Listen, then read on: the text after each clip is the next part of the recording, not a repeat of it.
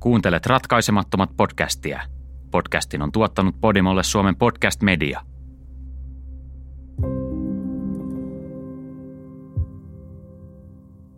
Vuodesta 1982 vuoteen 1985 kolmen rikollisen joukko kylvi kauhua Brysselin alueella. Miehet olivat yleensä aseistautuneet puoliautomaattikiväärein ja heidän väkivaltaiset iskunsa kohdistuivat lähinnä ruokakauppoihin.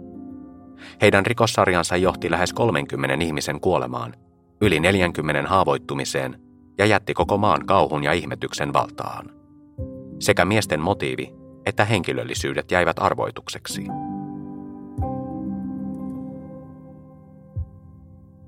Brabantin tappajat. Osa 6. 90-luvun ensimmäisen puoliskon aikana Brabantin tappajien tutkinta eteni etanan vauhtia – Yhtään lupaavaa johtolankaa ei ilmaantunut ennen vuotta 1996. Vuonna 1996 kaksi etsivää keskusteli toimittajan kanssa ja sattui mainitsemaan, että yksi ryöstäjistä, se jota kutsuttiin jättiläiseksi, oli poliisille tuttu. Kommentti oli puolihuolimaton heitto ja liittyi siihen, että oli juuri perustettu toinen parlamentaarinen valiokunta tutkimaan Brabantin tappajia. Valtion virkamiehet, jotka olivat ilmeisesti pettyneet Charleroin ryhmän tutkinnan hitauteen, alkoivat esittää toiveita, että he voisivat valvoa tutkintaa jollakin tapaa.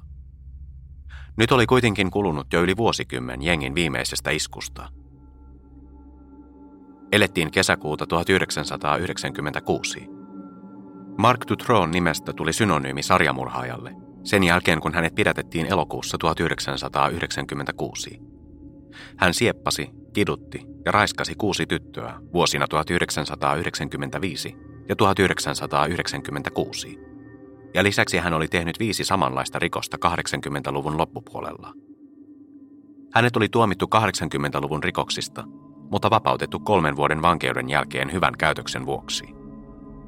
Mark Dutrosta puhuminen tässä yhteydessä on olennaista, siksi että Mark Dutron pidätys ja hänen tekojensa paljastuminen elokuussa 1996 paljasti myös Belgian poliisivoimien puutteet. Poliisilla oli runsaasti tilaisuuksia paitsi lopettaa Mark Dutron hirmuteot, niin pelastaa joitakin niistä teinitytöistä, joita hän piti vankina kotinsa kellarissa. Nimittäin samaan aikaan, kun hän vielä sieppasi tyttöjä, hänet oli etsintäkuulutettu muista rikoksista, eikä poliisi ollut tehnyt töitään tutkinnan suhteen. Siksi yleisö ja media katsoivat, että poliisi oli vastuussa siitä, että nämä viimeiset uhrit nääntyivät nälkään Dutron kotitekoisessa kidutuskammiossa. Tämän skandaalin vuoksi toinen parlamentaarinen valiokunta, jonka tehtävänä oli paikantaa Brabantin tappajat, vaihtoi ensitöikseen tutkinnan suuntaa. Valiokunta alkoi keskittyä vähemmän aseistettuihin roistoihin, kuten Madani Bohoucheen ja Patrick Haimersiin, ja enemmän valtiolliseen korruptioon. Tämä taas johti siihen, että vaaleanpunaisia baletteja alettiin tutkia virallisesti. Vaaleanpunaiset baletit olivat väitettyjä orgioita ja seksijuhlia, joita järjestivät korkea-arvoiset virkamiehet ja jotka saattoivat toimia kulissina laittomille toimille ja järjestöille. Toinen valiokunta väitti löytäneensä jonkin yhteyden Brabantin tappajien ja näiden vaaleanpunaisten balettien välille. He spekuloivat raportissaan, että ryöstöt saattoivat olla keino vaientaa sellaisia ihmisiä, jotka olivat joko osallistuneet huippusalaisiin poliittisiin keskusteluihin tai tiesivät muuten liikaa. Loppupäätelmässään valiokunta julkaisi epäilyksensä Brabantin tappajien yhteyksistä vaaleanpunaisiin valetteihin, mutta totesi, että virallisesti ei ollut tarpeeksi todisteita ja että yhteyksiä muihin jengeihin ja rikollisjärjestöihin pitäisi tutkia enemmän. Valiokunta myös ilmaisi, että yhteistyötä eri poliisiyksiköiden välillä tarvittaisiin enemmän. Tämä loppuraportti, joka julkaistiin lokakuussa 1997, kertoo kaiken tarvittavan Brabantin tappajien tutkinnasta. Yli vuosikymmen oli kulunut ja tietorikoksista oli yhä organisoitu hajanaisesti. Tutkintaa häiritsivät lukemattomat eri teoriat, joista ei ollut yhdestäkään tarpeeksi todisteita, ja tapaus oli kaikkea muuta kuin ratkaistu. Juuri mikään ei ole muuttunut 20 vuodessa, sen jälkeen kun valiokunta luovutti raporttinsa – Monia teorioita on tullut ja mennyt vuosien varrella. Sen sijaan, että käytetään kokonainen jakso niiden ruotimiseen, tiivistetään tähän oleellisin. Yksi teoria liittyy väitettyyn asekauppaan kahden valtion välillä, Israelin ja Libanonin. Teorian mukaan Belgia toimii välikätenä kaupankäynnissä, jossa Israel toimittaa aseita ja Libanon huumeita. Teoriaan liittyy yksi Brabantin tappajien uhreista, Leon Finne. Leon Finne oli yksin kaupassa ostamassa sanomalehteä, kun hän kuoli jengin vuoden 1985 hyökkäyksessä. Brabantin tappajat ampuivat häntä takaraivoon lähietäisyydeltä, mikä sai monet uskomaan, että ryöstö oli peiteoperaatio hänen murhalleen. Sen lisäksi, että Leon Finne oli Brabantin tappajien uhri, hän oli pankkiiri, jolla oli paljon yhteyksiä kansainvälisiin pankkeihin. Hänen väitettiin toimivan mustassa pörssissä jonkinlaisena välittäjänä, joka toi ostajat ja myyjät yhteen. Ennen kuin uppoamme liikaa salaliittoteorioihin, mainittakoon, että on väitetty Leon Finnen tunteneen henkilökohtaisesti, paitsi Jose van den Einden, joka oli yksi Brabantin tappajien ensimmäisistä uhreista vuodelta 1982, myös Jacques Van Campin, ravintoloitsijan, jonka he tappoivat 1983. Israel-Libanon teoria, joka on paljon monimutkaisempi kuin voisi kuvitellakaan, väittää, että Brabantin tappajat halusivat vähentää mustassa pörssissä saatavilla olevien kansainvälisten aseiden kauppaa. Teoriasta on myös versioita, jotka liittävät soppaan Juan Mendesin, suuren asevalmistajan myyntipäällikön, jonka tappajat surmasivat 1986 ja Angelo Konstantinin, taksikuskin, jonka jengi murhasi alkuvuodesta 1983. Teoriaan liittyy myös mies, jota ei olla vielä käsitelty, Benoit de Bonvoy. Häntä kutsutaan mustaksi paroniksi, eikä syyttä. Hän on äärioikeistolainen aktivisti, joka on ajanut äärioikeiston asiaa jo vuosikymmeniä. Häntä on syytetty lukuisista rikoksista aina petoksesta kavallukseen – ja hänet on yhdistetty ääriryhmiin vuosikymmenten ajan, mukaan lukien Westland New Postiin. Teoria on yhä yksi suosituimmista teorioista, sillä siihen liittyy suuri määrä ihmisiä ja todistusaineistoa. Lukemattomat johtolangat sitovat tämän teorian ja Brabantin tappajat yhteen.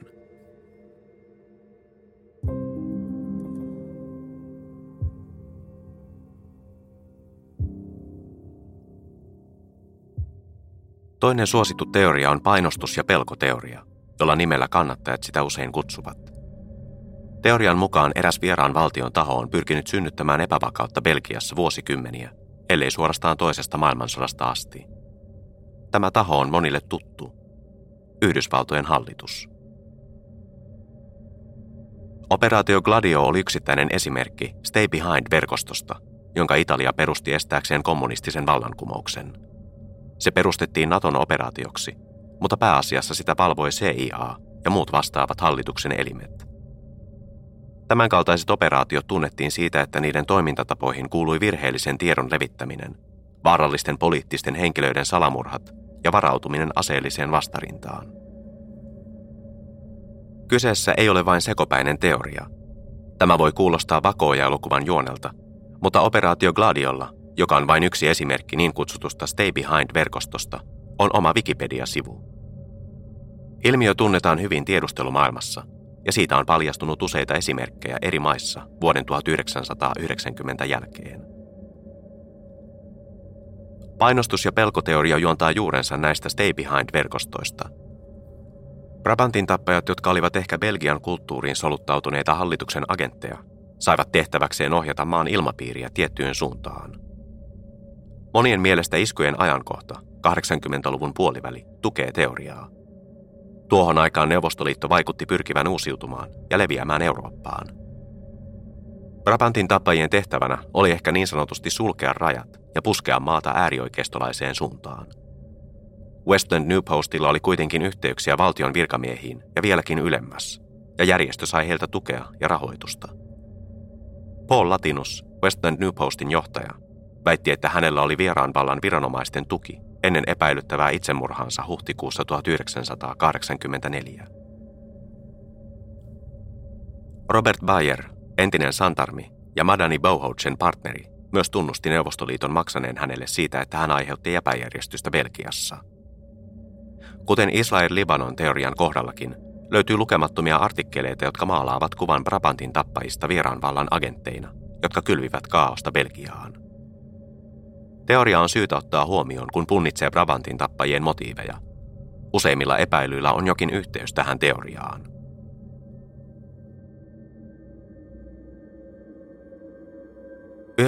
luvun ja 2000-luvun alun aikana tutkinta ei edennyt mihinkään. Vaikka Brabantin tappajat olivat sysänneet liikkeelle valtaisan uudistuksen poliisivoimissa, poliisilla ei ollut tietoa heidän henkilöllisyyksistään tai motiiveistaan. Poliisilla ei ollut selitystä sen koomin kadonneille ja väärinkäsitellyille todistusaineistolle kuin väitetyille yhteyksille Nivelin jengin ja hallituksen virkamiehien välillä.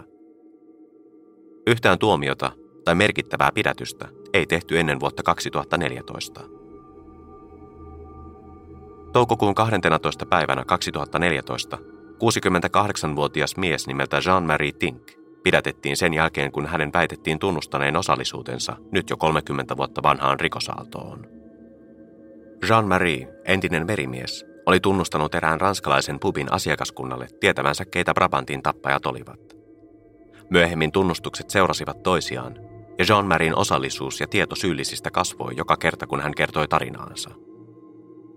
Lopulta Jean-Marie kertoi yhdelle todistajalle jengin vuoden 1985 Overjissen iskusta. Hyökkäyksessä kuoli kourallinen ihmisiä, mukaan lukien yksi lapsi. John Mary Tinkin kertomus sisälsi yksityiskohtaista tietoa siitä, miten lapsi kuoli. Tietoja ei oltu koskaan julkaistu. John Mary Tink pidätettiin toukokuussa ja vapautettiin kaksi kuukautta myöhemmin heinäkuun kymmenes. Kaikista syytteistä luovuttiin, sillä poliisi ei löytänyt mitään todisteita. Tink oli määrätty valheen paljastustestiin. Häneltä oli otettu DNA-näyte. Hänen kotiinsa oli tehty kotietsintä ja hänen viestintäliikenteensä oli koluttu läpi. Miehen asianajaja väitti, että kyseessä oli valtava väärinkäsitys ja että Jean-Marie Tink kärsi mielenterveyden häiriöstä, joka sai hänet kerskailemaan. Päivä vapautumisensa jälkeen hän antoi uutiskanavalle haastattelun, jossa kertoi olevansa valehtelija ja henkisesti vajavainen. Toisille hän valehteli olevansa sotilas, ja tuon haastattelun aikana hän jopa tunnusti tappaneensa miehen paljain käsin. Hänen käytöksensä oli erikoista, mutta se ei tarkoita sitä, että hän olisi syyllistynyt näihin rikoksiin. Jean-Marie Tink lipsautti kuitenkin jotakin kiinnostavaa – että suurimman osan tiedoista, joita hän käytti humalaisten tunnustustensa materiaalina, hän oli saanut mieheltä, jonka hän tapasi vankilassa vuonna 1995. Jean Marin mukaan tämä mies tiesi paljon. Vuosia oli kulunut Brabantin tappajien tutkinnassa ilman yhtään uutta johtolankaa, mutta nyt kiinnostus juttuun heräsi jälleen. Tutkinta kaipasi kipeästi uutta virtaa, sillä siitä vastaavalla poliisilla alkoi loppua aika kesken. Belgiassa on voimassa erikoinen sääntö rikoksen vanhenemisesta. Ajanjakso, jonka aikana Brabantin tappajat olisi voitu tunnistaa ja asettaa syytteeseen rikoksistaan, oli 15 vuotta. Se ei ole alkuunkaan tarpeeksi pitkä aika näin brutaaleissa ja sydämettömissä rikoksissa. Belgian lakia kuitenkin muutettiin niin, että rikoksen vanhentumisaikaa oli mahdollista jatkaa. Kerran. Kun ensimmäinen aikaraja umpeutui marraskuussa 2000, sitä jatkettiin vuoteen 2015. Tässä vaiheessa tutkintaa poliisilla oli hiukan yli vuosi aikaa jäljellä, ennen kuin jatkettu aika menisi umpeen. Jean-Marie Tinkin tunnustus ja pidätys toukokuussa 2014 herätti yleisön kiinnostuksen Belgian hullujen tappajien rikoksiin uudelleen. Monet eivät olleet koskaan kuulleetkaan rikollisista, sillä heidän hyökkäyksistään oli kulunut jo 30 vuotta. Lokakuussa 2014 Westland New Postin entinen kakkosmies Michel Libert tuotiin kuulusteltavaksi. WNP, äärioikeistolainen järjestö, jonka teoriat toistuvasti liittävät Brabantin tappajiin, oli hajonnut jo kauan aikaa sitten. Kuulustelu vaikutti olevan muodollisuus, sillä Libert vapautettiin alle vuorokautta myöhemmin. Mutta se osoitti, että poliisi kävi vihdoin läpi vanhoja johtolankoja ja oli kenties aloittamassa tutkintaa alusta. Kun vuosi 2015 vaihtui, odotukset Brabantin tappajien suhteen kasvoivat. Moni oli huolissaan, että poliisi kiirehtisi tutkinnan kanssa ja asettaisi jonkun miesjoukon syytteeseen vain siinä toivossa, että saisivat jonkun tuomittua. Toiset taas pelkäsivät, että tapaus vanhenisi ratkaisemattomana ja siitä tulisi selvittämätön tapaus, jota poliisi ei enää tutkisi. Viime hetkellä vuonna 2015 tehtiin kuitenkin päätös, joka salli Brabantin tappajien tutkinnan jatkuvan. Päätös antoi poliisille kymmenen vuotta lisäaikaa, mutta osoitti kuinka puolivillaisesti tutkintaa oli hoidettu. Tarvittiin viime hetken paniikki, että tutkinnassa tapahtui minkäänlaista edistystä.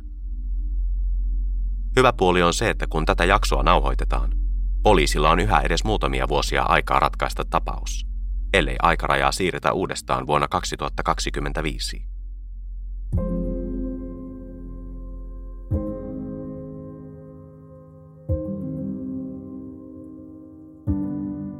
Vuonna 2016 epäilty, josta oli liikkunut huhuja pitkään, kuoli. Michel Koku oli entinen brysseliläinen poliisi ja mukana Borainin jengissä, josta on puhuttu aikaisemmissa jaksoissa. Vaikka hänet oli vapautettu todisteiden puutteessa, sekä poliisi että media epäilivät, että hänellä oli jotakin tekemistä rikosten kanssa.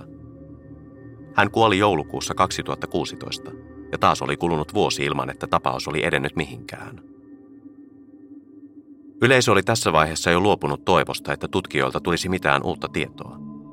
Kaikista pöyristyneimpiä tutkinnan junnaamisesta olivat kuitenkin yhä Brabantin tappajien uhrit ja heidän omaisensa. 30 vuotta oli kulunut ilman, että uhrit tai heidän omaisensa olivat saaneet valtiolta minkäänlaista tukea, hoitoa tai korvauksia. Kun tutkinta surullisen kuuluisasti otettiin pois siltä ainoalta poliisipiiriltä, joka oli saanut mitään aikaan, ja luovutettiin kokemattomalle syyttäjälle vuonna 1991, uhrit ja omaiset saivat vain yhden kirjeen paikallisviranomaisilta – Kirjeessä ei kerrottu, miksi muutos tehtiin, tai pahoiteltu uhrien kokemia kärsimyksiä millään tavalla. Ajan myötä yleisö alkoi olla uhrien puolesta raivoissaan. Heitä ei oltu informoitu tutkinnan etenemisestä mitenkään, vaikka kyseessä oli yksi Belgian historian isoimmista ja tunnetuimmista rikosjutuista. Vuonna 2016 iskuista selvinneet olivat kaikki jo jatkaneet elämäänsä. Monet yhä jaksoivat vaatia oikeutta mutta osa ei enää jaksanut välittää. Jotkut heistä toivoivat julkisesti vuonna 2015, että tutkinta suljettaisiin lopullisesti. Luuletteko löytävänne vastauksia 40 vuodessa, vaikka ette ole löytäneet 30 vuodessa ainuttakaan? Kysyi muutamaa perhettä edustava asianajaja puhuessaan tutkinnan sulkemisen puolesta. Uhrit ja heidän omaisensa perustelivat toivettaan sillä, että jokainen uusi johtolanka paitsi herätti toivoa, myös avasi haavoja, jotka eivät olleet koskaan päässeet kunnolla parantumaan. Yksi selviytyistä osoitti sanansa viranomaisille. En usko oikeuteen, eikä minulta löydy teille yhtään kunnioitusta. Te ette ole tehneet työtänne. Ne, jotka yhä vaativat oikeutta, eivät kuitenkaan olleet valmiita luovuttamaan. Yksi heistä on David Van den Steen, joka oli vain lapsi, kun hänen perheensä kimppuun hyökättiin viimeisen Aastin iskun yhteydessä vuonna 1985. He olivat raakalaisia, jotka ampuivat lapsia kasvoihin. He aiheuttivat tuhoa. Jos olisitte nähneet sen itse, minä näen tänäkin päivänä arvet jalassani. David oli vuonna 1985 vain yhdeksänvuotias. Häntä ja hänen perhettään ammuttiin Delhaitsen supermarketin iskussa – Brabantin tappajat surmasivat hänen vanhempansa ja isosiskonsa, ja David muutti isovanhempiensa luokseen. Hänen vammansa, mukaan lukien vakava jalkavamma, vaativat yli 33 leikkausta seuraavan vuoden aikana. Hän pääsi sairaalasta vasta elokuussa 1986, liki vuosi hyökkäyksen jälkeen. Hän tarvitsee yhä viikoittaista kuntoutusta, ja kipu on tänäkin päivänä osa hänen elämäänsä. 13-vuotiaana hän jopa yritti itsemurhaa, kun kipu yltyi liian pahaksi. Perheensä kuoleman jälkeen David jatkoi koulussa ja teki isoisänsä ja setänsä kanssa töitä pitääkseen isänsä yrityksen hengissä. Hänen elämänsä on ollut täynnä työtä ja tuskaa, mutta hän on onnistunut pitämään vanhempiensa muiston elossa perheyrityksen kautta. Vaikka kipu usein estää häntä jopa seisomasta, hän inspiroi kaikkia ympärillään. Kaiken lisäksi David on julkaissut kirjan paikallisen journalistin kanssa. Kirja kertoo hänen toipumisestaan Alstin hyökkäyksen jälkeen ja siitä, kuinka hän perheensä kuoleman ja itsemurhayrityksen jälkeen nousi pohjalta ja ryhtyi Brabantin tappajien uhrien puolesta puhujaksi. Kirjasta on tehty myös elokuva, jonka ensi oli vuonna 2018. David on ollut aktiivinen koko tutkinnan ajan ja puhunut Patrick Haimersia vastaan. Sitä pitkää komeaa rikollista, jota syytettiin Belgian entisen pääministerin sieppaamisesta. Davidin mukaan Haimers ampui häntä ja hänen perhettään vuoden 1985 iskussa, mutta hän on sitten myös väittänyt, että jengi ei ollut vain kolmen miehen ryhmä. Hänen oma teoriansa Brabantin tappajista on, että kyseessä oli vaeltava miesjoukko, joka käytti samoja aseita ja menetelmiä eri operaatioissaan. Hän spekuloi, että tästä syystä asemiesten kuvaukset vaihtelivat niin paljon. David Van den Steen vaatii yhä oikeutta ja on sitä mieltä, että vaikka Brabantin tappajien löytämiseen menisi 50 vuotta, hän haluaa, että miehet joutuvat vastuuseen teoistaan.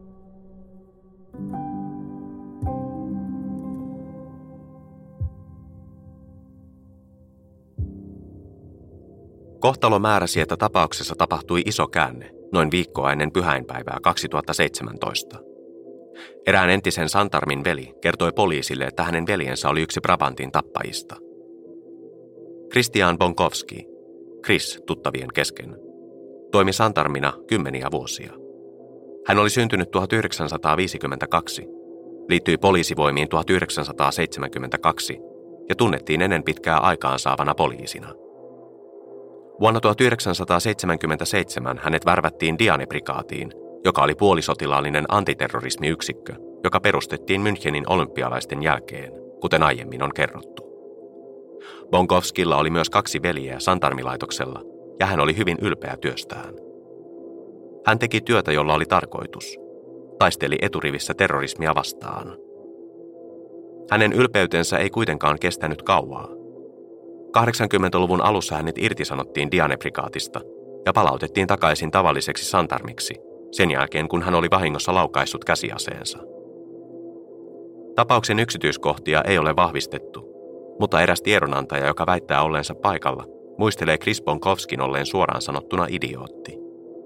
Hän pyöritti pistoolia sormensa ympärillä kuin jonkinlainen lännen sankari, ja ase laukesi vahingossa. Ilmeisesti oli vain senteistä kiinni, ettei hän osunut kollegaansa, ja kun hän tarttui kiinni aseeseensa, se laukesi uudestaan hänen oman jalkansa suuntaan. Ei ole saatu selville, ampuiko hän todella itseään vai ei, mutta hänellä oli myöhemmin vaikeuksia kävellä, mistä lisää hiukan myöhemmin. Välikohtauksen jälkeen Bonkowski sai kenkää Diane-prikaatista ja hänet lähetettiin Santarmiksi Aastiin, siihen kaupunkiin, jossa tapahtui viimeinen ja väkivaltaisin hyökkäys. Chris otti alennuksen raskaasti. Hänelle kehittyi alkoholiongelma, josta hän kärsi koko loppuelämänsä. Monien mielestä tämä saattoi vaikuttaa Brabantin tappajien iskuihin.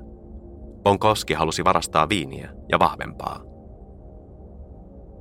Bonkovskin kollegat kuvailevat häntä suupaltiksi. Hän mielellään kehui itseään vaikuttaakseen tärkeämmältä kuin oikeasti oli, etenkin kun oli kyse hänen pakkomielteistään, aseista ja taistelulajeista. Tästä matsoilun tarpeesta huolimatta, kukaan ei muista, että hän olisi ollut sen koomin fyysisesti uhkaava kuin hyvä ampumaankaan. Hän oli kuitenkin pitkä.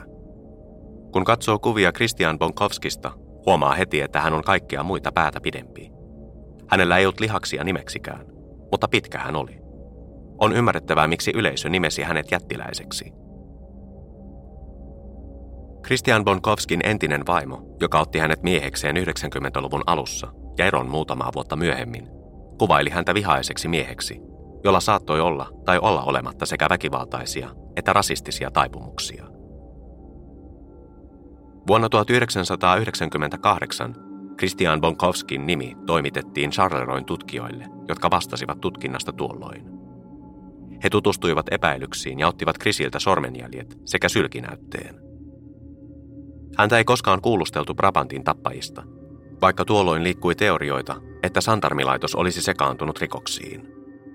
Sylkinäytettä verrattiin kahdelta eri rikospaikalta löytyneisiin DNA-jälkiin – tupakantumppiin, joka löytyi murhatun Angelo Konstantinin taksista vuonna 1983, sekä osittaiseen DNA-jälkeen, joka saatiin joenvarresta löytyneistä luotiliiveistä 1986. DNA-testit olivat negatiivisia ja sormenjälkivertailu ei antanut varmaa tulosta.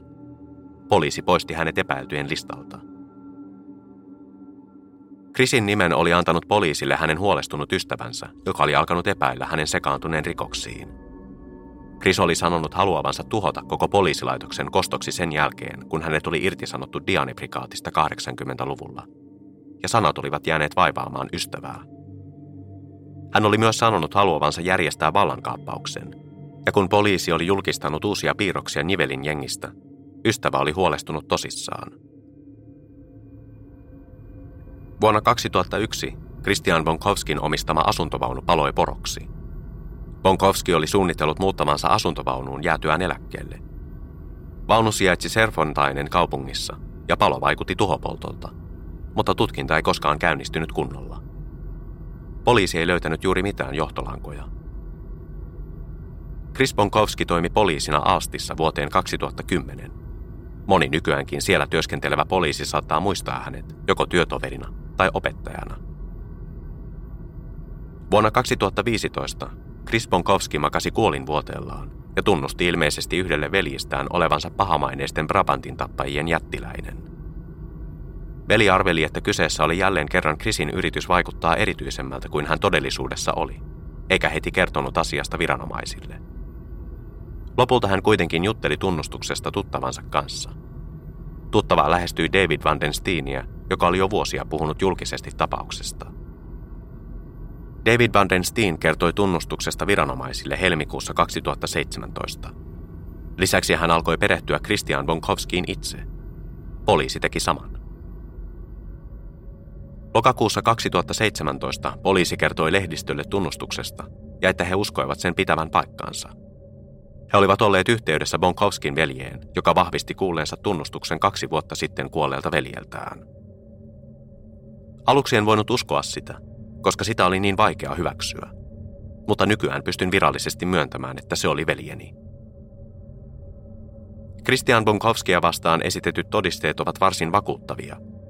Sen lisäksi, että hän sopi ulkoisesti kuvaukseen, 190 senttiä pitkä, laiha, kasvatti välillä viikset. Hän oli myös taustaltaan uskottava epäilty. Hän oli viettänyt viisi vuotta yhdessä Belgian arvostetuimmista poliisiyksiköistä – Vastaavaa puolisotilaallista koulutusta ei ollut monilla näiden yksiköiden ulkopuolella, ja hän oli myös hyvin tietoinen siitä, miten poliisi vastaisi terrorismia hipoviin rikoksiin, kuten Brabantin tappajiin. Kun poliisi kävi läpi todistusaineistoa, joka yhdisti Bonkovskin näihin rikoksiin, he huomasivat, että hän piti usein vapaapäivän Brabantin tappajien hyökkäysten jälkeen. Hän oli myös pitänyt sairaslomaa syyskuussa 1985 vain päivää ennen kuin Brabantin tappajat putkahtivat uudelleen esiin, Brainlöä Lödin ja Overjeessen iskuissa. Hän otti päivän lomaa nyrjähtäneen nilkan takia 26. syyskuuta. Brabantin tappajat iskivät ensimmäistä kertaa kahteen vuoteen heti seuraavana päivänä, 27. syyskuuta. Marraskuussa 1985 Chris Bonkowski oli ottanut kaksi kuukautta vapaata murtuneen nilkan takia. Voisi kuvitella, että se tarkoittaisi, ettei hän voinut olla paikalla viimeisen ja verisimmän marraskuun yhdeksännen päivän hyökkäyksen aikana. Mutta todisteista monet sanoivat, että jättiläinen selkeästi nilkutti tuolloin. Vain aika kertoo, johtaako kaikki tämä vastauksiin tai tuomioihin. Yksi asia on kuitenkin varmaa. Uutinen Chris Bonkovskin osallisuudesta Nivelin jengin iskuihin on vienyt koko tutkinnan uusille urille – Valiokunta P, joksi poliisin pysyvää valvontavaliokuntaa tuttavallisesti kutsutaan, tutkii nyt virallisesti Santarmilaitoksen kytköksiä Brabantin tappajiin. Vain viikkoja sitten tällaiset yhteydet olisivat kuulostaneet salaliittoteorialta, mikä tarkoittanee, että tapauksessa on vielä paljon paljastuksia luvassa. Kaikki vihjat, jotka yhdistävät rikokset Santarmilaitokseen tutkitaan, mukaan lukien yhteydet tappajien käyttämien ammusten ja Bonkovskin suosiman aastilaisen ampumakerhon välillä. Julkistusta seuraavina viikkoina poliisi sai yli sata luotettavaa vihjettä, joiden avulla he nyt kaivelevat vastauksia, joita on salailtu vuosikymmenten ajan. Patricia Finne, Brabantin tappajien uhrin Leon Finnen tytär, sanoo sen hyvin. Toivon todella, että tämä johtaa koko muun jengin paljastumiseen, olivat he sitten vielä elossa tai eivät. Tämän jakson nauhoittamiseen mennessä Poliisi ei ole pystynyt asettamaan ketään epäilystä Brabantin tappajista syytteeseen. Madani Bohouche, Robert Bayer, Jean Bultot, Pierre Carret, Patrick Haimers, Chris Bonkowski, Michel Libert, Philippe de Starke. Tässä vaiheessa he ovat kaikki vain nimiä. Monet varmasti sekoittuvat toisiinsa. Vain osa samaa sakkia, joka piinasi Brysseliä 80-luvun puolivälissä. On mahdollista, että kukaan heistä ei ole syyllinen Belgian hullujen tappajien rikoksiin. On mahdollista, että ainakin yksi, ellei useampi heistä oli osallisena. He eivät ole epäiltyjä vain siksi, että heidät voidaan yhdistää rikoksiin, vaan myös vuosien varrella paljastuneiden väkivaltaisten luonteidensa vuoksi. Tämänhetkisellä tutkinnalla, joka tuntuu keskittyneen uusimpiin käänteisiin, on vielä vuosikymmeniä kestäneen laiminlyönnin velat maksettavana. Johtolangat, jotka olivat lupaavia vielä 30 vuotta sitten, saattavat olla kuivuneet jo kasaan. Mutta työ jatkuu. Poliisi yhä uskoo, että totuus vain odottaa paljastumistaan. Vielä on aikaa ennen kuin Brabantin tappajien lukuisat rikokset vanhenevat. Yhden tekijän DNA-profiili on saatu kasattua eri rikospaikoilta löytyneistä jäljistä. Sitä ei ole saatu yhdistettyä yhteenkään tunnettuun epäiltyyn, mutta tilanne saattaa muuttua minä päivänä hyvänsä.